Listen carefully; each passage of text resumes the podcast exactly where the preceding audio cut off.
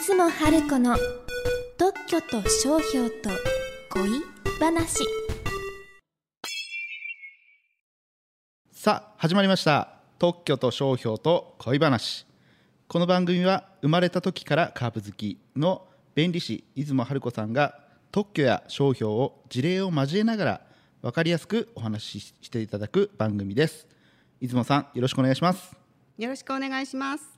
第7回目は特許権を取るとどうなるというお話をしていただきます出雲さん特許という言葉をよく聞きますが実際のところ特許はどのように取るんでしょうか？はい、えー特許権を取るには特許庁に特許出願をして、えー特許庁の審査をパスしないといけないんです。そして特許庁の審査は簡単にはパスできないんですね。ちなみにどんなことを審査するんですか？はい、そこ知りたいですよね。でもそこを話してると長くなっちゃうので、詳しくはまたの機会にお話しします。とりあえず特許は新しいものでなくちゃダメということだけ分かっててください。はいえーとにかく審査をパスするには労力もかかるしお金もかかります。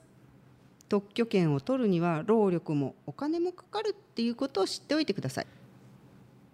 ちなみに特許を取るハードルも高そうですが、えー特許を取るメリットデメリットを教えてください。はい、えーメリットは特許権を取ると独占配他権を得られることです、えー独占配他権っていうのは特許を取った発明を独り占めできて他の人に使わせないってことができるんです。例えば私がピッチングマシンの特許を取ったとしますね。そのピッチングマシンを製造したり販売したり輸出したりできるのは私だけ。他の人がそのピッチングマシンを製造したり販売したり輸出したりしてるのを見つけたら製造も販売も輸出もやめてって言えて損害賠償金まで請求できちゃうんです。なるほど。じゃあいいことばっかりなんですか？いえいえデメリットもあるんです、えー特許出願をするとその特許出願の日から1年6ヶ月で必ず発明の内容が公開されちゃうんです。特許発明の内容をみんなが知るとその技術を応用して新しい技術が生まれてどんどん産業が発展するでしょ。特許権は発明を独り占めさせてあげるから発明の内容はみんなに公開しなさいよってことなんです。そうなんですね。はい。ということはね特許権を取ろうと思って特許出願したけど特許庁の審査にはパスできず発明の内容だけ公開されちゃったってこともあるんですよ。えーみんなに知られるだけ損したってことはあるあるなんです。損しただけって困りますねそうでもねそうならない方法もあるんです。早期審査という方法です。早期審査、えー聞き慣れない言葉が出てきましたが、えーどんなものなんですか？はい、えーさっきも言いましたように特許出願から1年6ヶ月で発明の内容は公開されるんですよ。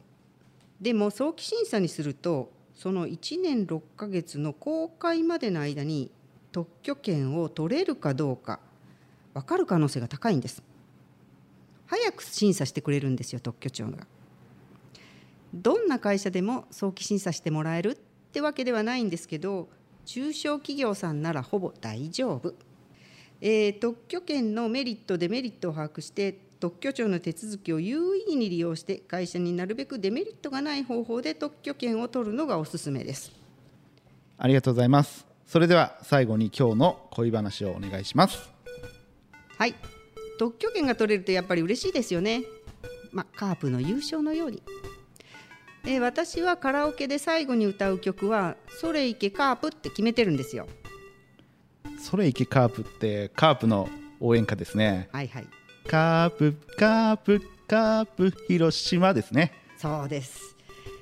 その最後の、えっと、何番かなの歌詞に「晴れの暁馬酒を酌み交わそう」って歌詞があるんですよ。